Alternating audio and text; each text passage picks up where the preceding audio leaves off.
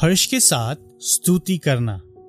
हे परमेश्वर देश देश के लोग तेरी स्तुति करें। देश देश के सब लोग तेरी स्तुति करें। भजन सड़सठ, तीन और पाँच। परमेश्वर क्यों मांग करता है कि हम अवश्य ही परमेश्वर की स्तुति करें?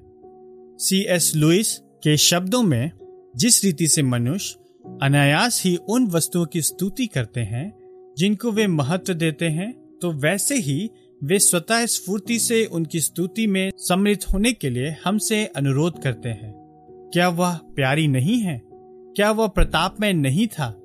क्या वह आपको भव्य नहीं प्रतीत होता है? भजनकार सबसे परमेश्वर की स्तुति करने के लिए कहने के द्वारा वो कर रहा है जो कि सब मनुष्य करते हैं।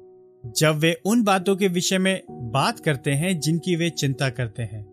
परमेश्वर की स्तुति के विषय में मेरी संपूर्ण और सामान्य कठिनाई इस ऊट पटांग विचार पर निर्भर करती थी कि हम सर्वोच्च मूल्यवान जन के लिए वह अस्वीकार करें, जिसे हम शेष अभी मूल्यवान समझी जाने वाली वस्तुओं के लिए स्वीकार करने में आनंद लेते हैं और जिसे करे बिना हम रह भी नहीं सकते हैं।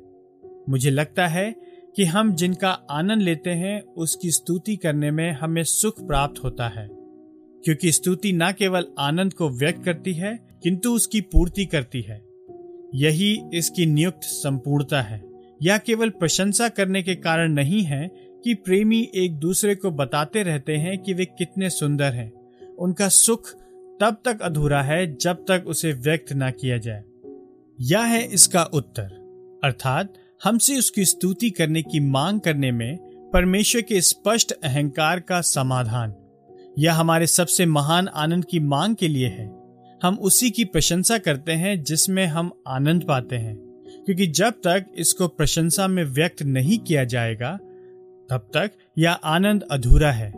यदि हमें अनुमति नहीं दी जाती कि हम उन बातों के विषय में बात करें, जिन्हें हम मूल्यवान समझते हैं, और उन बातों का आनंद उठाएँ जिनसे हम प्रेम करते हैं, और उन बातों की प्रशंसा करें जिन्हें हम सराहते हैं तो हमारा आनंद पूर्ण नहीं होगा। इसलिए, यदि परमेश्वर हमसे इतना प्रेम करता है कि हमारे आनंद को पूर्ण कर दे तो उसे न केवल स्वयं को हमें दे देना होगा, किंतु उसे हमारे हृदय की प्रशंसा को भी जीतना होगा। इसलिए नहीं कि उसे अपने आप में कुछ दुर्बलता को दूर करने या किसी कमी की भरपाई करने की आवश्यकता है, परंतु इसलिए कि वह हमसे प्रेम करता है। और हमारे आनंद की पूर्णता चाहता है, जो केवल उसको, जो कि सभी अस्तित्व रखने वालों में सबसे अद्भुत है, जानने और उसकी प्रशंसा करने में पाया जा सकता है।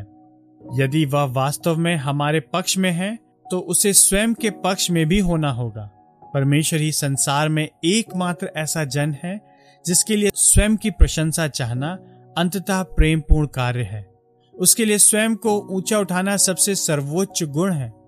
जब वह सब कुछ अपनी महिमा की स्तुति के लिए करता है, इफिसियों एक, बारह और चौदह तो वह पूरे संसार की एकमात्र वस्तु को, जो हमारी लालसाओं को संतुष्ट कर सकती है, हमारे लिए सुरक्षित रखता है और हमें प्रदान करता है। परमेश्वर हमारे पक्ष में है और इस प्रेम का आधार यह है कि परमेश्वर स्वयं के पक्ष में रहा है, अभी है और सर्वदा रहेगा।